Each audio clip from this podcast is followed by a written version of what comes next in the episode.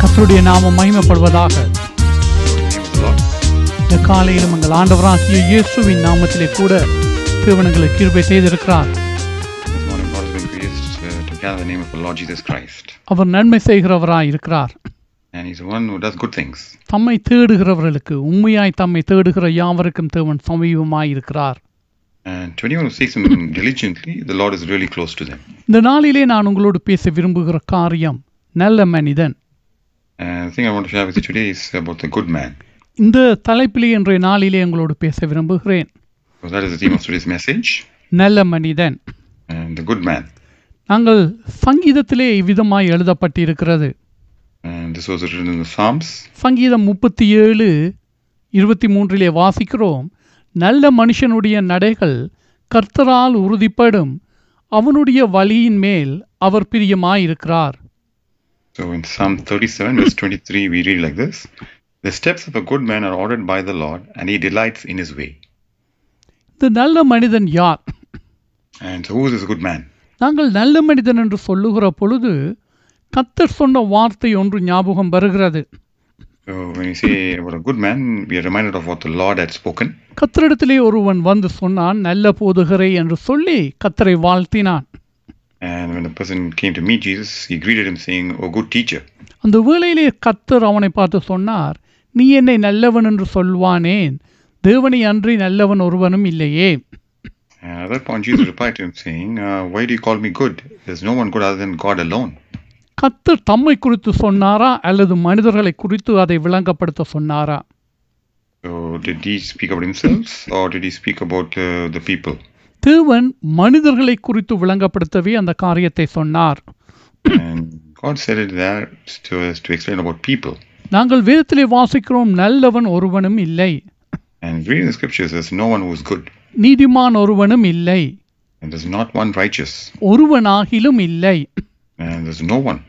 அவ எல்லாரும் பாவம் செய்து தேவ மகிமையற்றவர்களாகி கெட்டுப் போனார்கள் And everybody has sinned and they lost the glory and they are, they are uh, going astray. இப்பொழுது நல்ல மனிதன் என்ற தலைப்பை யாருக்காவது கொடுக்க முடியுமா So can anyone get uh, the, the, the name of a good man? இந்த வேத வேதத்திலே இந்த இடத்திலே சொல்லப்படுகிறது நல்ல மனிதன் என்று So we read in this particular scripture about a good man. அதனுடைய கருத்து என்ன And what is the meaning of that? இந்த இடத்திலே சொல்லப்படுகிற நல்ல மனிதன் மனிதனிலே நீதிமானாய் வாழும்படியாய் தன்னை ஒப்பு கொடுத்தவன் So a person who has committed himself to living a righteous life is the one who, according to this, is a good man. நன்மையானதை தெரிந்து கொண்டு அதாவது தேவனுக்கு முன்பாய் நன்மையானதை தெரிந்து கொண்ட மனிதன் And a person who chooses to choose the right things before God. இந்த மனிதனுடைய நடைகளை தேவன் அறிந்திருக்கிறார் And the Lord knows his way. அவனுடைய நடைகளை தேவன் உறுதிப்படுத்துகிறார் And uh, the ways of this man are ordered by the Lord.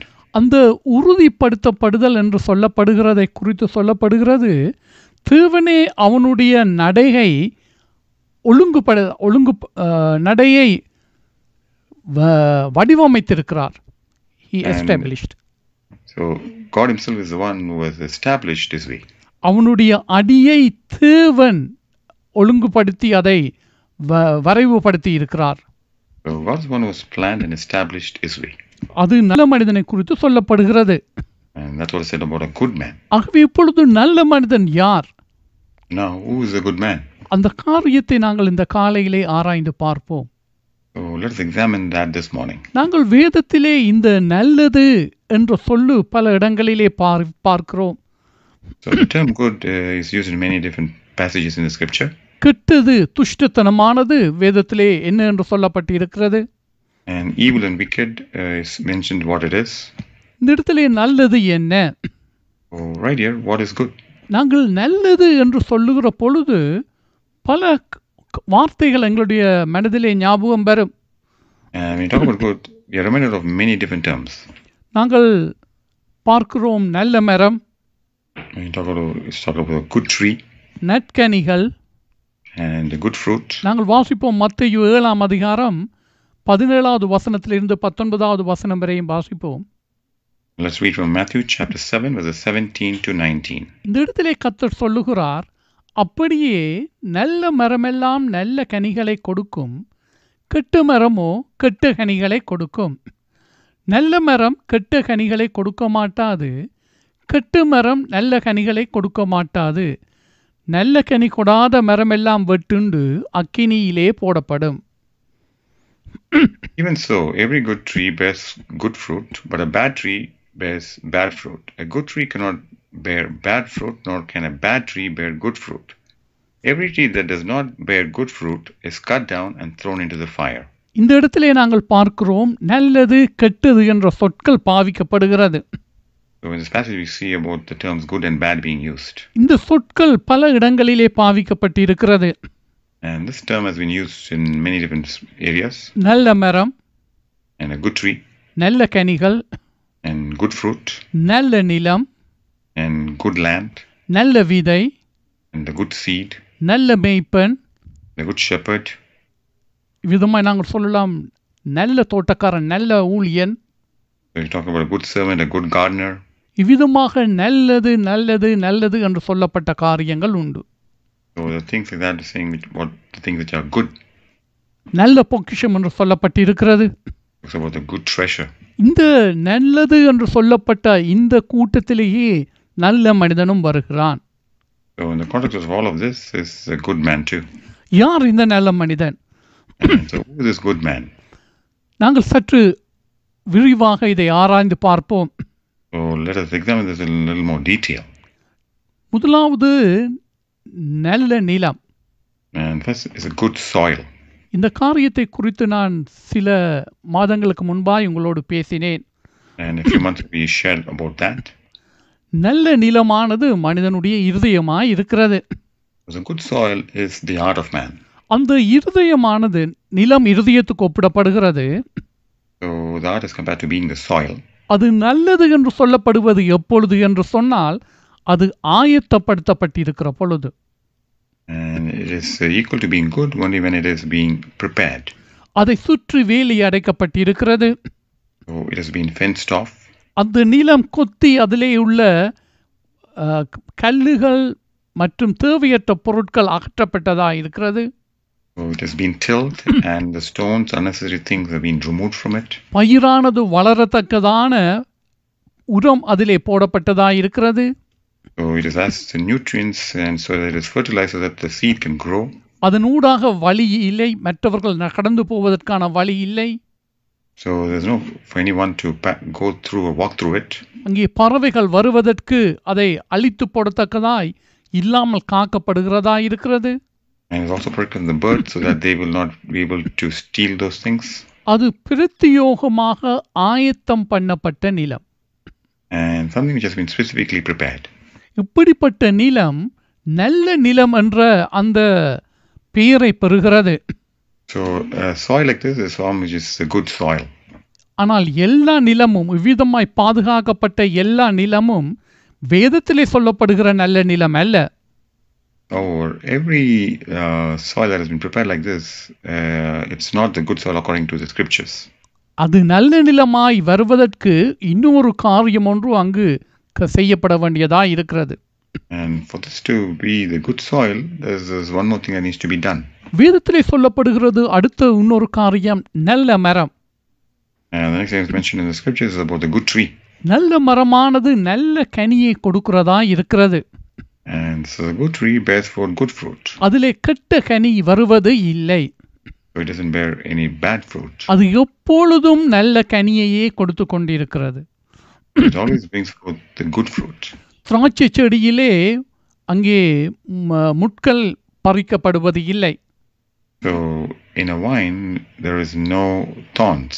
அங்கே நெருஞ்சியிலே திராட்சை பழங்களை பறிப்பதும் இல்லை So you don't gather the, the grape from a nettle. அங்கே திராட்சை செடியிலே தான் திராட்சை பழங்களை பறிக்கிறார்கள் So it is from the vine that you find grapes in. இதே பிரகாரமாக நல்ல மரம் என்று பெயர் பெறுகிற ஒரு மரம் அது எப்பொழுதும் நற்கனிகளை கொடுக்கிறதா இருக்கிறது So a tree which is good will always bear forth uh, good fruit. அது நல்ல கனியை கொடுக்கிறது மாத்திரமல்ல அதின் அதன் காலத்திலே அது கனியை கொடுக்கிற மரமாய் காணப்படுகிறது Not just does this bear good fruit, it is in its seasons it brings forth its fruit. சில மரங்கள் அங்கே அதுக்கு ஒரு லேபிள் கொடுக்கப்பட்டிருக்கிறது நல்ல கனியை தருகிற மரம் என்று சொல்லி certain trees have the label saying they, they do bring out the good fruit. அந்த நம்பிக்கையோடு அந்த மரமானது வளர்க்கப்பட்டதா இருக்கிறது So it has been they, they trust the tree and it is it has been grown with hope. ஆனால் அந்த மரமானது அதன் காலத்திலே கனியை கொடுக்காவிட்டால் அந்த மரத்தினாலே பிரயோஜனம் இல்லை And However, if it doesn't bring forth its fruit in its season, then there's no there's no purpose in it. நான் முன்பதாய் சொன்னேன் நல்ல நிலத்தை குறித்து And I'll talk about the good soil before, அது அடைத்து ஆயத்தப்படுத்த பண்ணப்பட்டதா இருக்கிறது and something which has been fenced and prepared, அது மாத்திரம் போதாது and that is alone is not sufficient. அதோடு கூட இன்னொரு காரியம் சேர்க்கப்பட வேண்டியதா இருக்கிறது And another thing needs to be added to it. அதை பின்பாக சொல்லுகிறேன் And I'm saying அதை பின்பாக நான் அதை விளங்கப்படுத்துகிறேன் I'll reveal that later. இப்பொழுது நல்ல மரத்தை குறித்து பேசுவோம் So let's talk about the good tree. நல்ல மரமானது அங்கே வள ம- வளர்க்கப்பட்டு இருக்கிறது So it has it's, it's been it has grown now.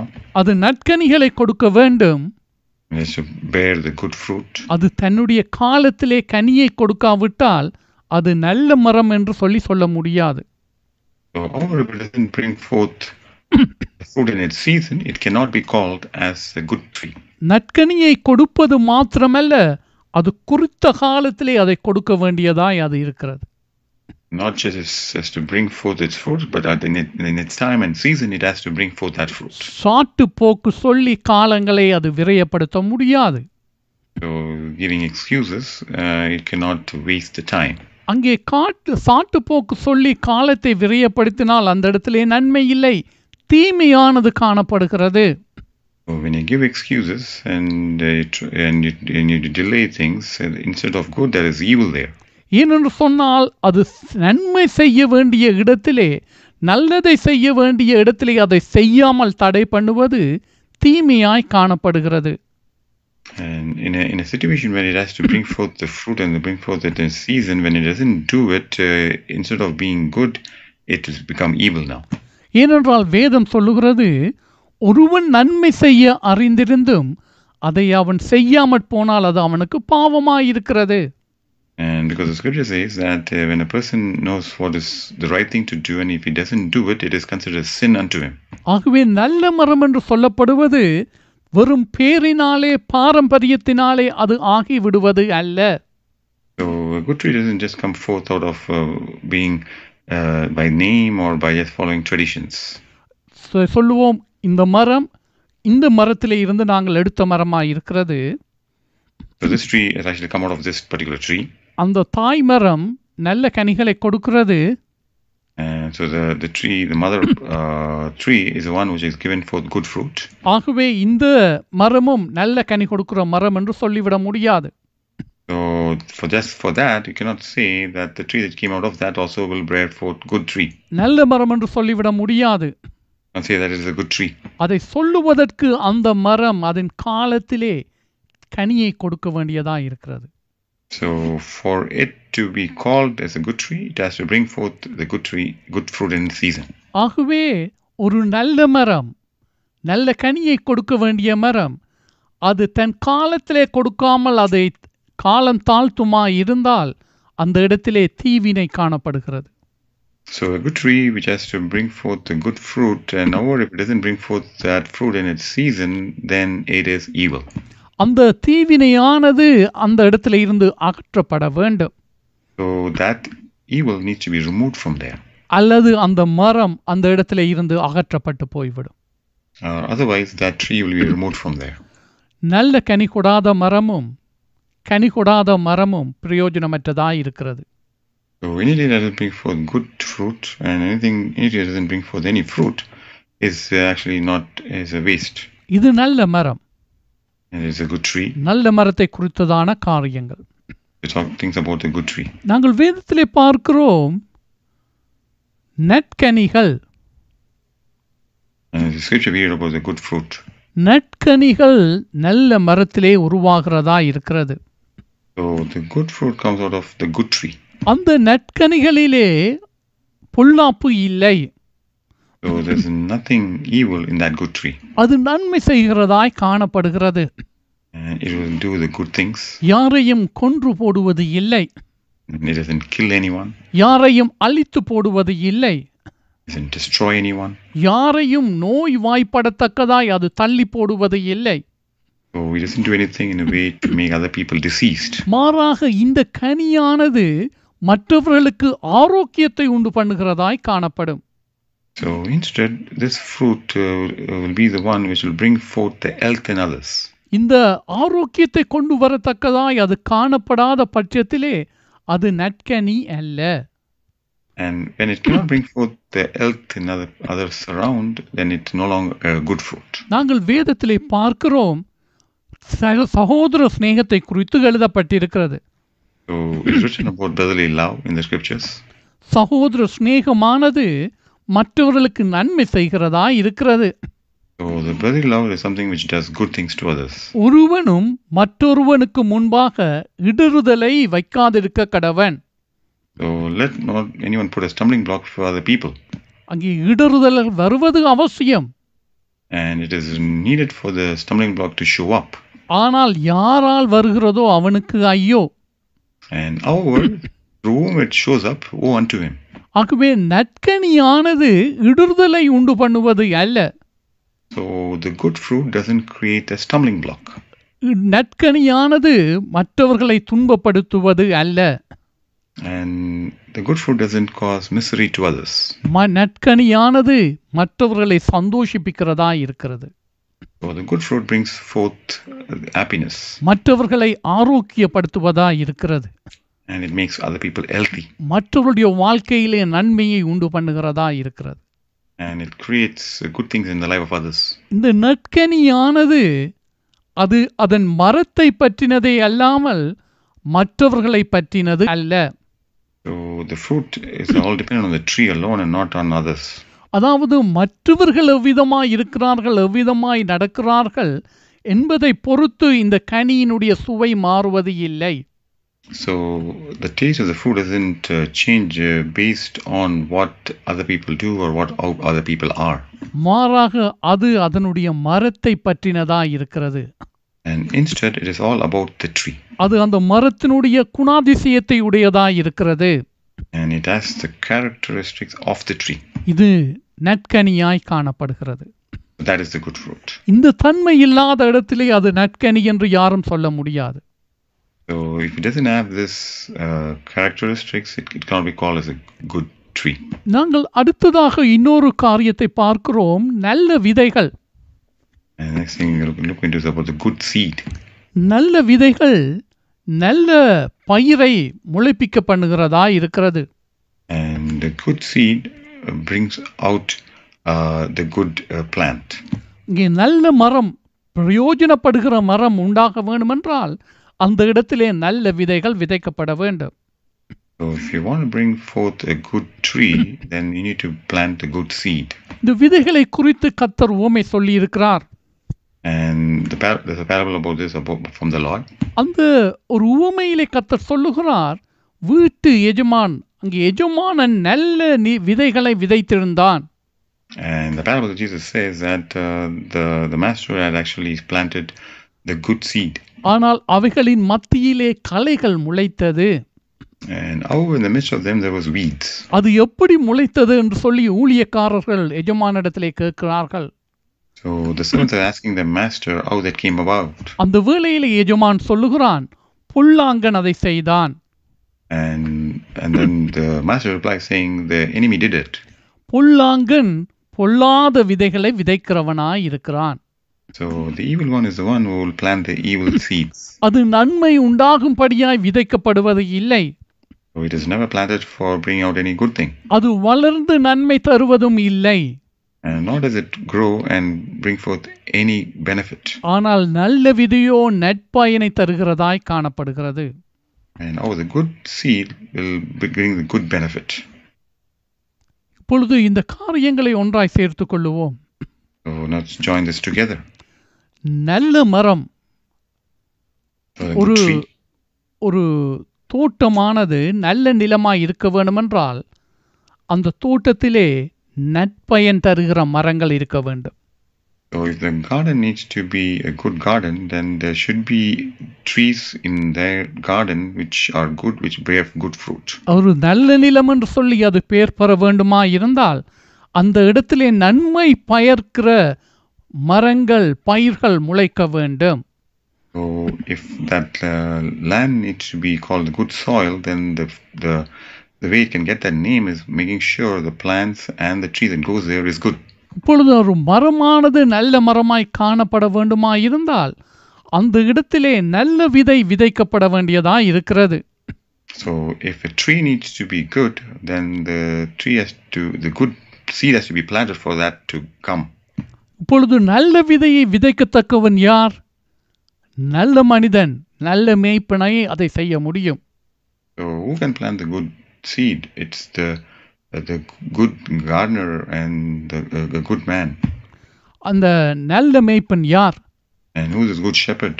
எங்கள் ஆண்டவராகிய இயேசு கிறிஸ்துவே அந்த காரியத்தை செய்கிறவராய் இருக்கிறார் And the Lord Jesus Christ is the one who can do that. இப்பொழுது ஒரு நிலம் நல்ல நிலமாய் காணப்பட வேண்டுமா இருந்தால் அந்த இடத்திலே கத்தராகிய இயேசு கிறிஸ்துவின் வார்த்தைகள் மாத்திரம் விதைக்கப்பட்டதாய் அது காணப்பட வேண்டும் So if the, that that uh, that the soil needs to be good, and then what needs to be planted there is that the good seed which is from the Lord Jesus Christ. நாங்கள் வேதத்திலே வாசிக்கிறோம் நல்ல பொக்கிஷம் என்று சொல்லி எழுதப்பட்டு இருக்கிறது And in the scripture we read about being the good uh, about the good treasure. அந்த நல்ல பொக்கிஷமானது ஒரு மனிதனுடைய நல்ல இருதயமாய் காணப்படுகிறது And that good treasure is actually the good heart of a person.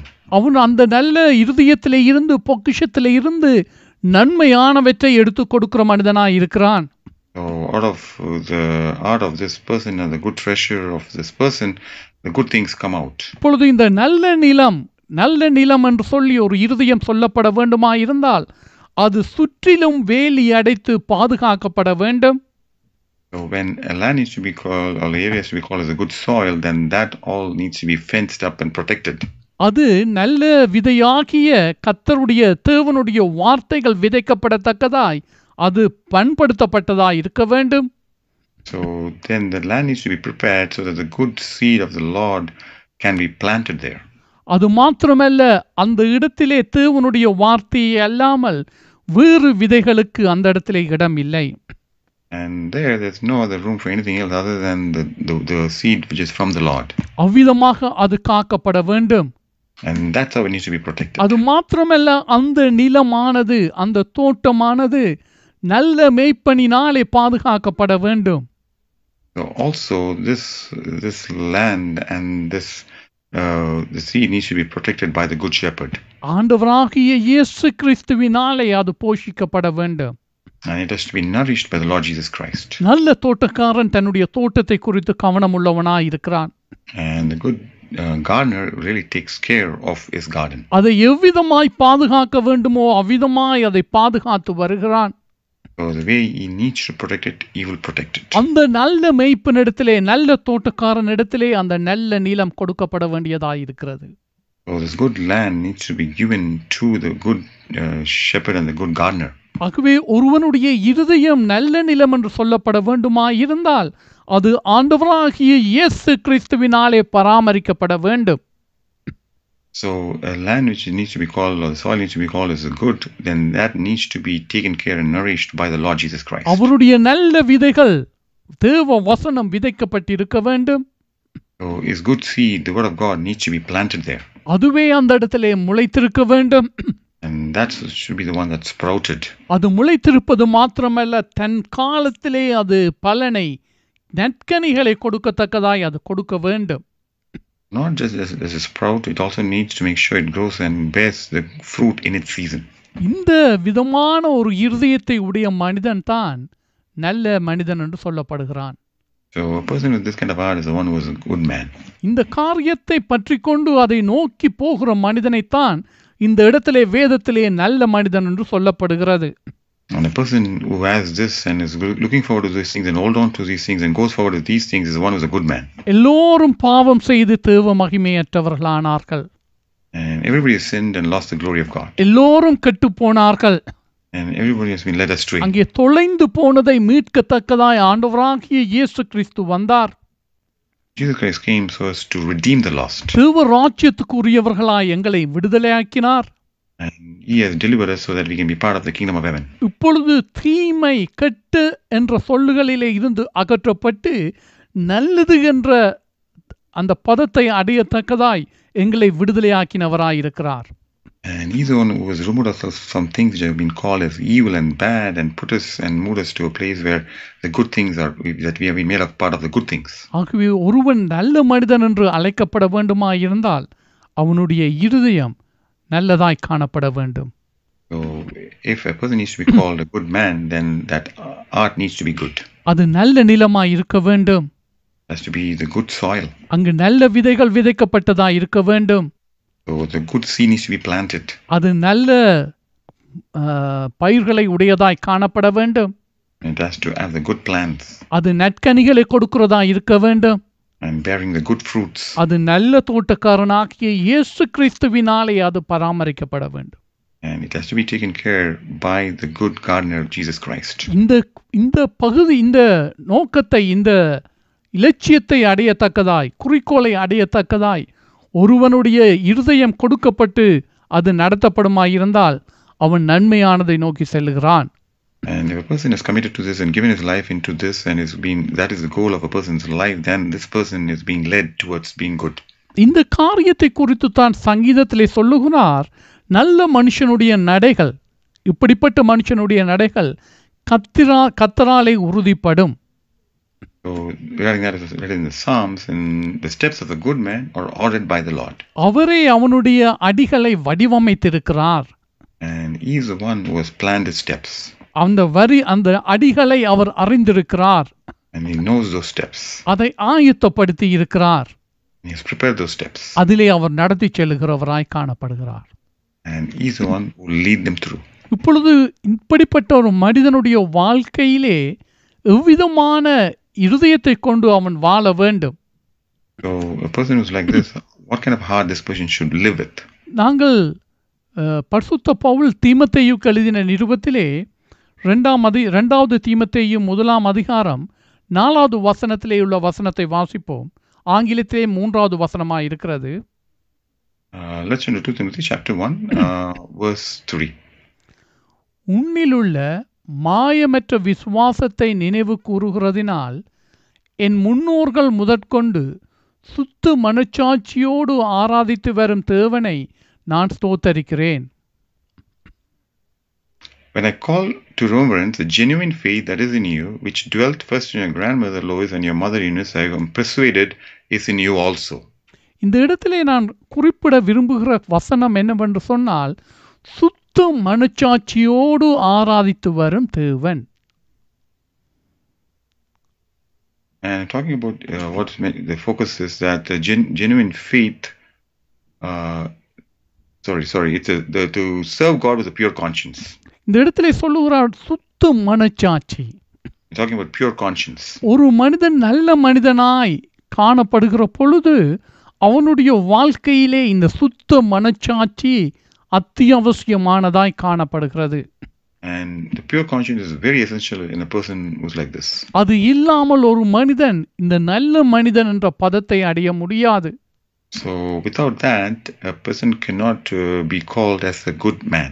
ந- சுத்த மனச்சாட்சி இல்லாத இடத்திலே தீமை காணப்படுகிறது And when there's no pure conscience, there is evil there. நாங்கள் பேதுருவும் தன்னுடைய நிருபத்திலே எழுதியிருக்கிறதை முன்பு வாசித்திருக்கிறோம் And we have read what Peter had written in his epistle. அந்த இடத்திலே ஞா- ரட்சிப்பை குறித்து சொல்லுகிறார் சுத்த மனச்சாட்சியின் உடன்படிக்கை என்று சொல்லுகிறார் And there he's saying about uh, the conscience of uh, the co- covenant of pure conscience. அதாவது சுத்த மனச்சாட்சியிலே தேவனோடு பண்ணுகிற உடன்படிக்கையிலே நாங்கள் ரட்சிக்கப்படுகிறோம் And it is uh, because of the covenant that we make with, make with God with a pure conscience, through which is what we are saved. சுத்த மனச்சாட்சி அந்த இடத்திலே தேவையாய் காணப்படுகிறது And so the pure conscience is essential. கத்தர் சொல்லும் பொழுது சமாரிய ஸ்திரிக்கு சொன்னார் தேவனை தொழுது கொள்ளுகிறவர்கள் ஆவியோடும் உண்மையோடும் தேவனை தொழுது கொள்ள வேண்டும் And when Jesus spoke to the good, the, the Samaritan woman, he said that uh, those who worship the Lord will worship the Lord in spirit and in truth. ஏனென்றால் இருதயத்திலே உண்மை தேவையாய் இருக்கிறது And the reason is the, the truth needs to be there in the heart. சுத்த மனச்சாட்சி தேவையானதாய் காணப்படுகிறது A pure conscience is essential. சங்கீதத்திலே வாசிக்கிறோம் பரிசுத்த அலங்காரத்தோடு தேவனை தொழுது கொள்ளுங்கள் And it's we read in the Psalms about uh, worshiping the Lord with the beauty of holiness. இந்த சுத்த மனச்சாட்சி இல்லாத இடத்திலே இவை யாவும் காணப்பட முடியாது So in a place where there's no pure conscience, uh, none of this can be seen. ஆகவே நல்ல மனிதனுடைய வாழ்க்கையிலே சுத்த மனச்சாட்சி எப்பொழுதும் தேவையானதாய் இருக்கிறது So in the life of a good man, the pure conscience is always essential. பரிசுத்த பரிசுத்தமான மனச்சாட்சி அவனிடத்திலே காணப்பட வேண்டும் So uh, conscience and holiness is what should be seen there. அழுக்கற கழுவப்படாதிருந்தும் தங்கள் பார்வைக்கு சுத்தமாய் தோன்றுகிற ஒரு ஜாதியாரும் உண்டு என்று சொல்லி நாங்கள் வேதத்திலே வாசிக்கிறோம் So we read about a thing where they have not cleansed themselves out of all the filth, yet they think that uh, they are uh, clean, and there's a nation like that. அதாவது அவர்களுடைய பார்வைக்கு அவர்கள் துப்புரவானவர்களாகவே காணப்படுகிறார்கள் So when they look at themselves, they are clean. ஆனால் அவர்களோ அழுக்கற கழுவப்படவில்லை And however, they have not been cleansed of all the filth. அந்த பிரகாரமாய் இந்த உலகத்திலே மனிதர்கள் சொல்லுவது உண்டு நான் சரியாய்த்தான் இருக்கிறேன் And so people in world say, uh, I am right. இந்த வேளையிலே நான் யாரையும் நியாயம் தீர்க்கவோ குற்றப்படுத்தவோ வரவில்லை And however, I'm not here to judge or to blame anyone. ஆனால் நாங்கள் தேவனுடைய பிள்ளைகள் தேவ சமூகத்திலே தேவனுக்கு ஏற்றவர்களாய் காணும்படி காணப்படும்படி எங்களை ஆராய்ந்திருக்க வேண்டும் And however, we being children of God, we need to make sure we examine ourselves uh, so that we can be in the presence of God and know ourselves. சுத்த மனச்சாட்சி எல்லா இடத்திலேயும் நல்ல மனிதனுடைய வாழ்க்கையிலே காணப்பட வேண்டும் So the pure conscience should be seen in the life of a good man in every context. அந்த சுத்த மனச்சாட்சி காணப்படுகிற நேரத்திலே தான் அவனாலே நற்கனிகளை கொடுக்க முடியும் Only when the person is filled with the pure conscience can you bear the good fruit. அங்கே சுத்த மனச்சாட்சி இல்லை என்று சொன்னால் அந்த இடத்திலே கனிகள் கொடுப்பது நிற்பாட்டப்படும் அல்லது அசுத்தமான கனியை அது கொடுக்கும் So if there's no pure conscience, then in that context, uh, they will stop bearing the good fruit or they'll start bearing bad fruit. சுத்த மனச்சாட்சி இல்லாத இடத்திலே என்ன விதமான காரியங்கள் வரும் So in a place where there's no pure conscience, what kind of things will be seen? அசுத்தமான காரியங்கள் உண்டாகும் And there'll be filthy things. அந்த அசுத்தமான காரியங்கள் அசுத்த கனியை கெட்ட கனிகளை அது கொடுக்கிறதா இருக்கிறது So that the filthy things will bring forth bad fruit. ஆகவே நல்ல மனிதனுடைய வாழ்க்கையிலே சுத்த மனச்சாட்சி எப்பொழுதும் வேண்டும் So in the life of a good man, a pure conscience is always needed. சுத்த மனச்சாட்சியை கெடுக்கிற காரியம் என்ன So what are the things which will destroy a pure conscience? தேவ பிள்ளைகளுடைய வாழ்க்கையை குறித்தே நான் பேசுகிறேன் I'm talking about the life of a child of God. தேவன் இந்த காரியங்களை குறித்து சொல்லியிருக்கிறார் And the Lord has said about these things. முதலாவது மன்னிக்க முடியாத இருதயம் And the first thing is an heart uh, which cannot forgive. அங்கே மற்றவர்களை மன்னிக்க முடியாத சுவாபம் இருக்கிற பொழுது அந்த இடத்திலே துர்மனச்சாட்சி உண்டாகிறது So when there's an heart which cannot forgive, then there is some there is the pure conscience uh, is not there. எவ்விதமாய் மனிதன் தன்னை நியாயப்படுத்தினாலும் அது தேவனுக்கு முன்பாய் சாட்டுப்போக்காகவே அது காணப்படும் And no matter how a person tries to justify, uh, there's always considered as an excuse before God. ஆகவே இன்றைய நாளிலே மனிதர்களை மன்னிக்க முடியாத இருதயம் சுபாவம் நோவு காணப்படுமா இருந்தால் தேவனுடைய சமூகத்திலே ஜெபம் பண்ணுங்கள் So if there's a scenario where you're unable to forgive uh, and there's hurt uh, in your heart, then make sure you pray in the presence of God. ஆண்டவரே இதை மேற்கொள்ள எனக்கு பலன் தார் And Lord, uh, give me uh, the strength to overcome this. பிரியமானவர்களே மன்னிக்க முடியாத இருதயம் காணப்படுகிறது அது என்னுடைய தவறை அல்லாமல் எனக்கு எதிராய் தவறு செய்தவனுடைய தவறு அல்ல So uh, when I don't have a heart to forgive, then it's not the other person's mistake, it's my mistake. அதாவது என்னுடைய வாழ்க்கையிலே உள்ள குறைவாய் இது காணப்படுகிறது That is seen as a lacking that is there in my life. ஆகவே நான் நல்ல மனிதனாய் வாழ வேண்டுமா இருந்தால் தேவனிடத்திலே கேட்க வேண்டும் எனக்கு இந்த பலத்தை தாரும் ஆண்டவரே If I want to live as a good man, then I need to ask the Lord, Lord, give me the strength uh, for this. சுத்த மனச்சாட்சியோடு நான் உம்மை ஆராதிக்க வேண்டும் So with a pure conscience, I need to worship you. தேவனுக்கு முன்பாய் எப்பொழுதும் தகுதி உள்ளவர்களாய் காணப்படத்தக்கதாய் எங்களுடைய மனச்சாட்சி காணப்பட வேண்டும் So our conscience should be in a way that we are always worthy in the presence of God. பரிசுத்த அலங்காரத்தோடு தேவனை ஆராதியுங்கள் என்று சொல்லி சொல்லப்பட்டிருக்கிறது It is written that you need to worship the Lord with the beauty of holiness. ஆனால் இன்றைய நாட்களிலே மனிதர்கள் தேவனை ஆராதிக்கிற பொழுது அவர்களுடைய அலங்காரம் என்னவாய் இருக்கிறது However, when they worship the Lord nowadays, what is kind of uh, the beauty they wear? சற்று ஒருமுறை ஆராய்ந்து பாருங்கள் So just examine that. தேவன் இங்கே இஸ்ரவேல் ஜனங்களுக்கு நியாயப்பிரமாணத்தை கொடுத்த பொழுது பல காரியங்களை சொல்லிக் கொடுத்தார் And when the Lord gave the law to the Israelites, uh, He said a lot of things about that பல முறைமைகளை சொல்லிக் கொடுத்தார் and gave them a lot of statutes. அதாவது உங்களுடைய தாடியிலே ஒரு பகுதியை நீங்கள் வலித்துக் கொள்ளக்கூடாது So you cannot just shave one part of your uh, beard, வலிப்பதானால் முழுவதும் வலிக்கப்பட வேண்டும் and if you need to shave it, make sure you shave it fully. அவர்களுடைய தலைமுடி எவ்விதமாய் கத்தரிக்கப்பட வேண்டும் அதை குறித்து சொல்லுகிறார் And the way your hair needs to be trimmed. ஏன் அதை அவ்விதமாய் தேவன் சொன்னார் And why did He mention these things? அந்த நாட்களிலே விக்கிரகங்களை ஆராதனை செய்கிற மனிதர்களுடைய வாழ்க்கையிலே இந்த பழக்கங்கள் இருந்தது So during that time, uh, people who worshipped idols had these kind of practices. தங்களுடைய தேவர்களை ஆராதிப்பதற்காக அங்கே சில காரியங்களை அவர்கள் செய்தார்கள் And to worship their gods, they did a few things. சில பரிகாரங்கள் அதை செய்தார்கள் So they made a vow and they did it. அங்கே ஒரு பகுதியை வலித்துக் கொள்வார்கள் So they'll just shave one side of the beard. தலைமுடியை ஒரு விதமாய் மலிக்கிக் கொள்வார்கள் So they will just uh, comb their hair in a one part, in a particular way, வலித்து விடுவார்கள் வெட்டி விடுவார்கள் and they will cut and, and shave it off. அங்கே தேவன் சொல்லுகிறார் இந்த அசுத்தங்கள் உன்னுடைய வாழ்க்கையிலே காணப்படக்கூடாது And the Lord is saying these kind of practices cannot be seen in, in your midst. மற்றவர்கள் எவ்விதமாய் தங்களுடைய தேவர்களை ஆராதிக்கிறார்களோ அந்த முறைமைகளை நீ இங்கே கொண்டு வரக்கூடாது So you cannot bring any of the practices which other people are doing the way they want to worship their God into this. ஏனென்றால் நான் பரிசுத்தர் And the reason is I am holy நானே தேவன்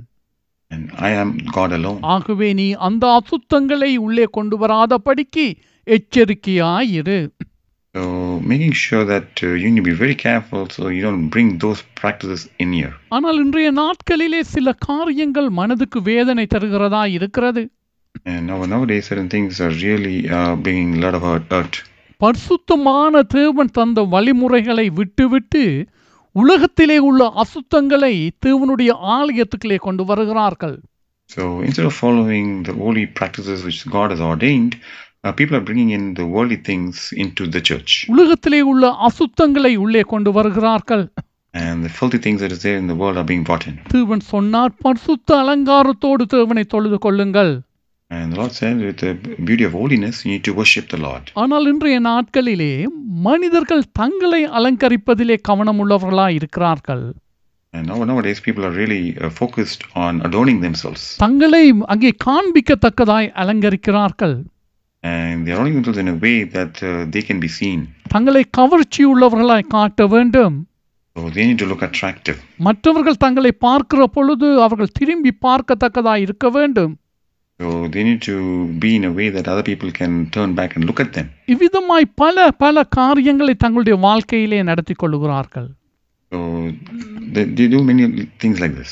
இந்த உலகத்திலே உள்ள தவறான உபதேசங்களை சபையிலே தேவனுடைய ஆலயத்திலே கொண்டு வந்து விடுகிறார்கள் So all the wrong practices that is there in the world, uh, they, they bring that into the church. தேவன் பரிசுத்தராய் இருக்கிறார் And the Lord is holy. தேவன் இஸ்ரவேலுக்கு தெளிவாக இந்த காரியத்தை சொல்லி இருக்கிறார் And to the people of Israel, the Lord has been very clear about it. அந்த அசுத்தங்கள் தேவனுடைய சபைக்கு வரக்கூடாது So those filthy things cannot come into the temple. ஆனால் மனிதர்கள் இருமாப்படைந்து செய்தார்கள் And the people were really uh, be focused and they were stubborn about it. நாங்கள் வாசிக்கிறோம் அப்னியும் பினகாஸ்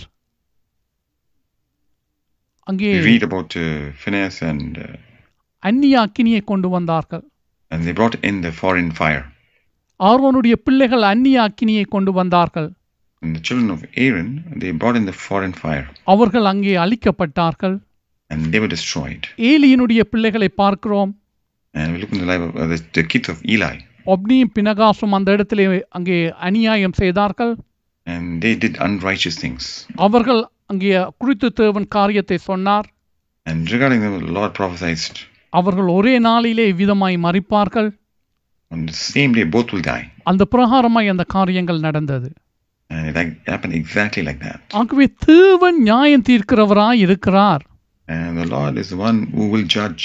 ஆனால் நாங்களோ பயபக்தியோடு கூட தேவ சமூகத்திலே காணப்பட வேண்டும் And our in reverence, we need to be there in the presence of God. தேவ சமூகத்திலே தேவ காரியத்தை மீறுகிறவர்களாய் நாங்கள் காணப்படக்கூடாது So we should be people who breach the things of God in the presence of God. நாங்கள் பரிசுத்தம் உள்ளவர்களாய் எப்பொழுதும் தேவனை ஆராதிக்க வேண்டியவர்களாய் இருக்கிறோம் So we need to be always holy in worshiping our Lord. இப்பொழுது இவர் சொல்லுகிறார் அஹ், அஹ், பரிசுத்த பவுல் தீமத்தையுக்கு சொல்லுகிறார் சுத்த இருதயத்தோடு ஆராதிக்கிற தேவன் And uh, it, Paul is writing about uh, s- serving God with a pure conscience. இப்பொழுது வாசிப்போம் அதே நிருபத்திலே அதே அதிகாரத்திலே எட்டாவது ஒன்பதாவது வசனம் முதலாம் அதிகாரம் ரெண்டு திமத்தேயு முதலாம் அதிகாரம் எட்டாம் ஒன்பதாம் வசனத்திலே ஒன்பதாவது வசனத்தை நாங்கள் முதலாவது வாசிப்போம் So in the same chapter, verses 8 and 9, let's read verse 9 first.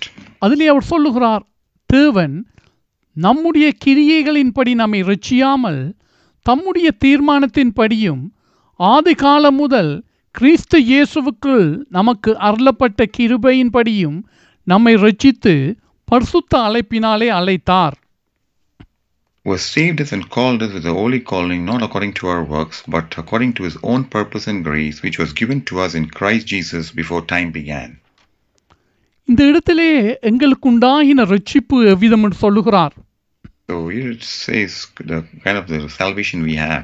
அந்த ரட்சிப்பானது நம்முடைய கிரியைகளின்படி உண்டாகவில்லை And the salvation did not come by because of our works. அவர் சொல்லுகிறார் தேவனுடைய கிருபையின்படி அன்பினாலே எங்களை ரட்சித்தார் And it is through grace, by his love, he saved us. முழுக்க முழுக்க தேவனுடைய அன்பு அதுவே எங்களை ரட்சித்தது And it's all just because of his love alone. அவர் எங்களுடைய கிரியையை பார்க்கவில்லை And he did not look into our works. அந்த இடத்திலே தான் நாங்கள் எட்டாவது வசனத்தை இப்பொழுது வாசிக்க வேண்டும் So in that context, we need to read verse 8.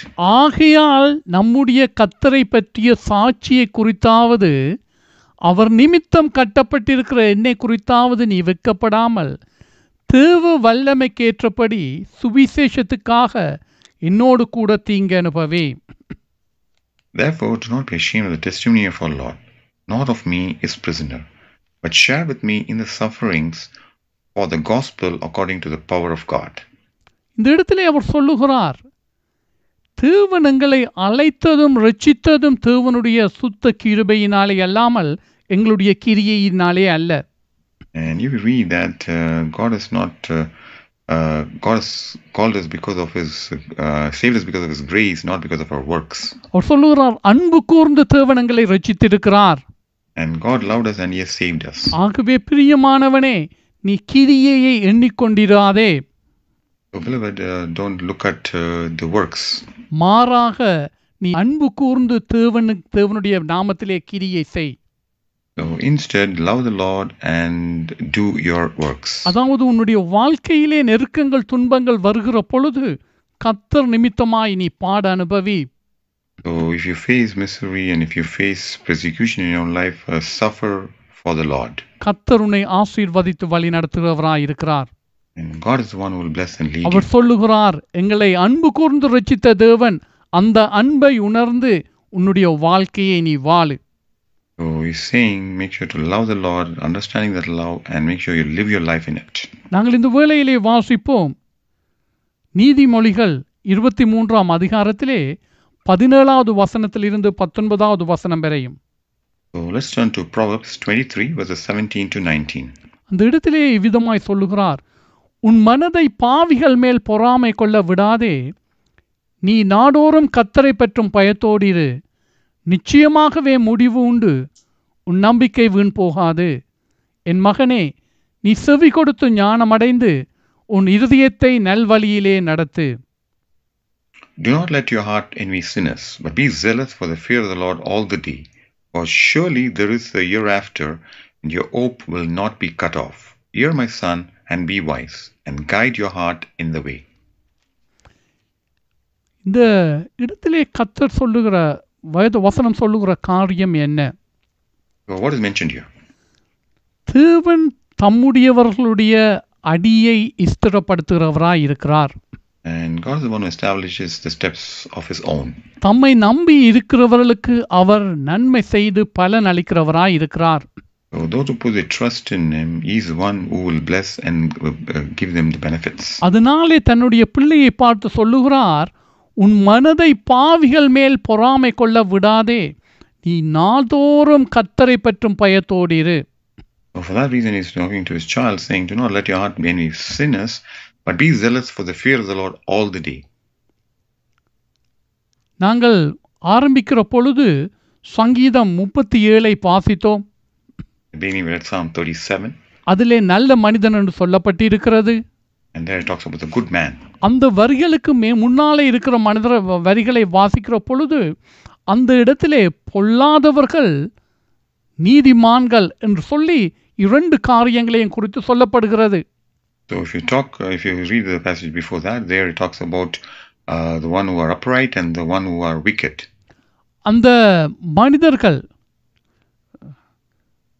பொல்லாத மனிதர்கள் இருக்கிறார்கள் அந்த பொல்லாத மனிதர்களை நீ பா பார்க்காதே மாறாக தேவனுடைய பிள்ளையாய் நீதிமானாய் இரு So there it talks about uh, don't look at the evil people or the people who are wicked, uh, but instead uh, be the good man, அவருடைய அடியை ஸ்திரப்படுத்துவார் and then your steps will be established. அதை குறித்து தான் இந்த அதே காரியத்தை குறித்து இந்த இடத்துல பேசுகிறார் And the same thing is talked about here. உன்னுடைய மனதை பாவிகள் மேல் பொறாமை கொள்ள விடாதே So do not let your heart envy the sinners.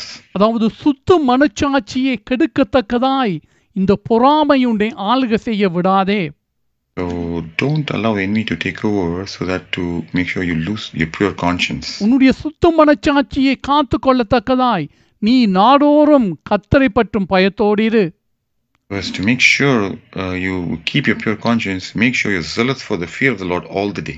நிச்சயமாகவே முடிவு உண்டு உன்னுடைய நம்பிக்கை வீண் போகாது For surely there is a year after, and your hope will not be cut off. என் மகனே நீ செவி கொடுத்து ஞானமடைந்து உன் இருதயத்தை நல்வழியில் நடத்து Here, my son, be wise and guide your heart in the way. பிரியமானவனே நீ விரும்புகிற நன்மையான முடிவு உனக்கு வேண்டுமா இருந்தால் செய்ய வேண்டிய காரியம் ஒன்று உண்டு And beloved, uh, the expectation that you have for the good thing that you want to happen in your life, there's one thing you need to do. அந்த காரியம் என்னவென்றால் நீ செவி கொடுத்து ஞானமடைந்து உன் இருதயத்தை நல்வழியிலே நடத்து And that is to give ear, to be uh, wise, and to guide your heart in that way.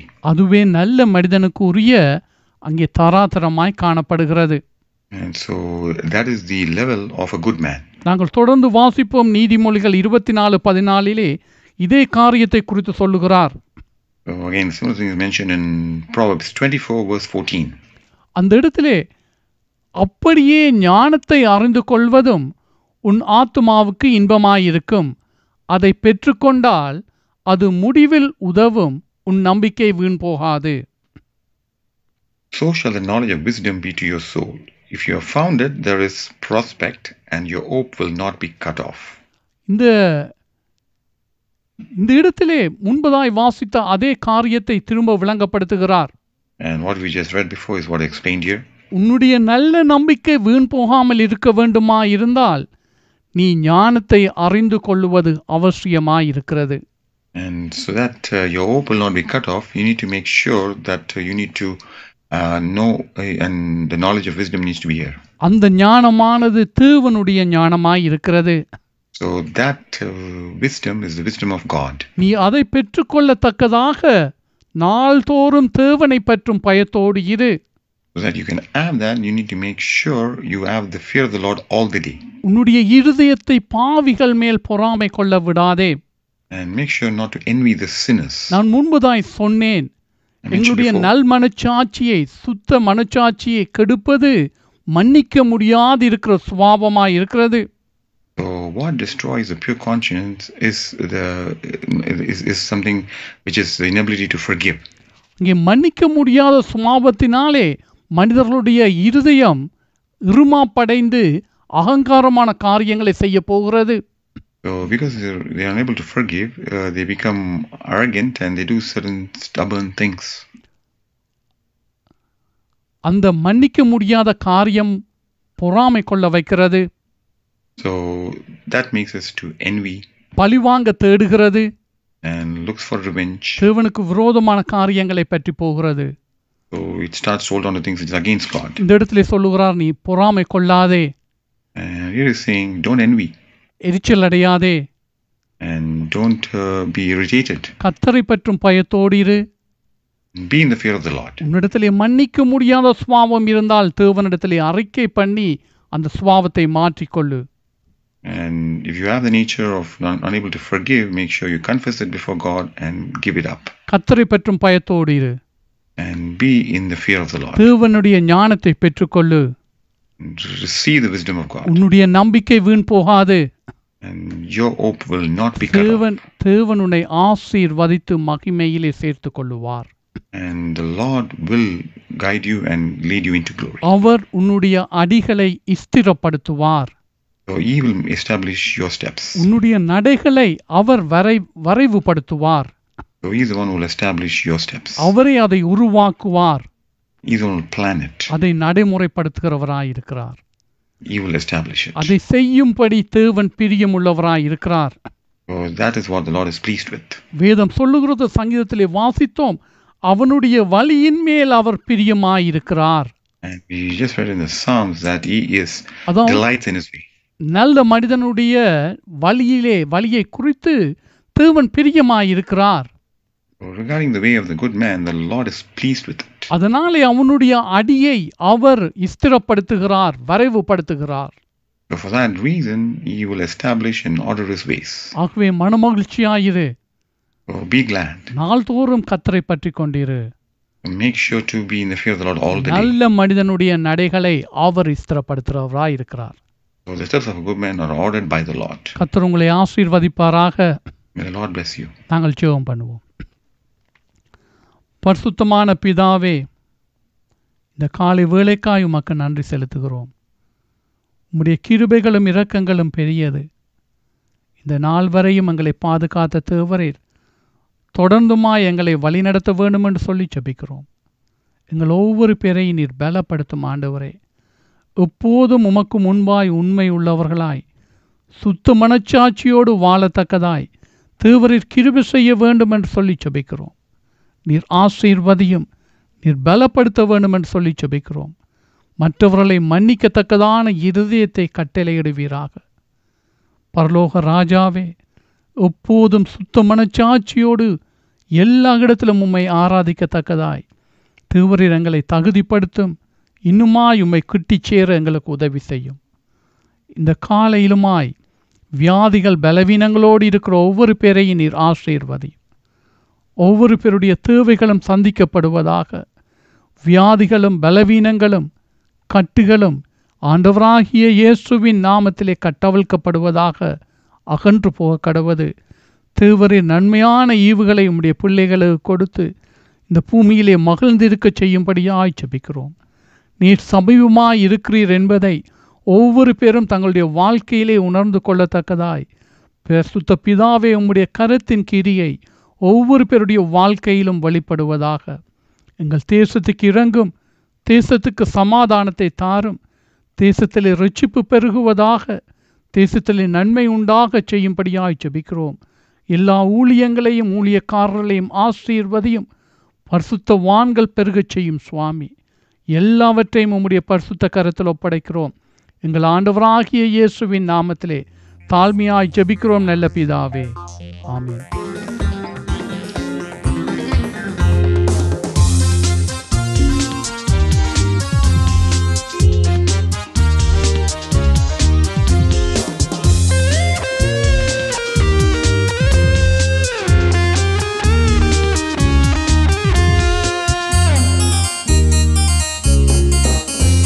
என் ரட்சகரும் கோட்டையும் கண்மலையும்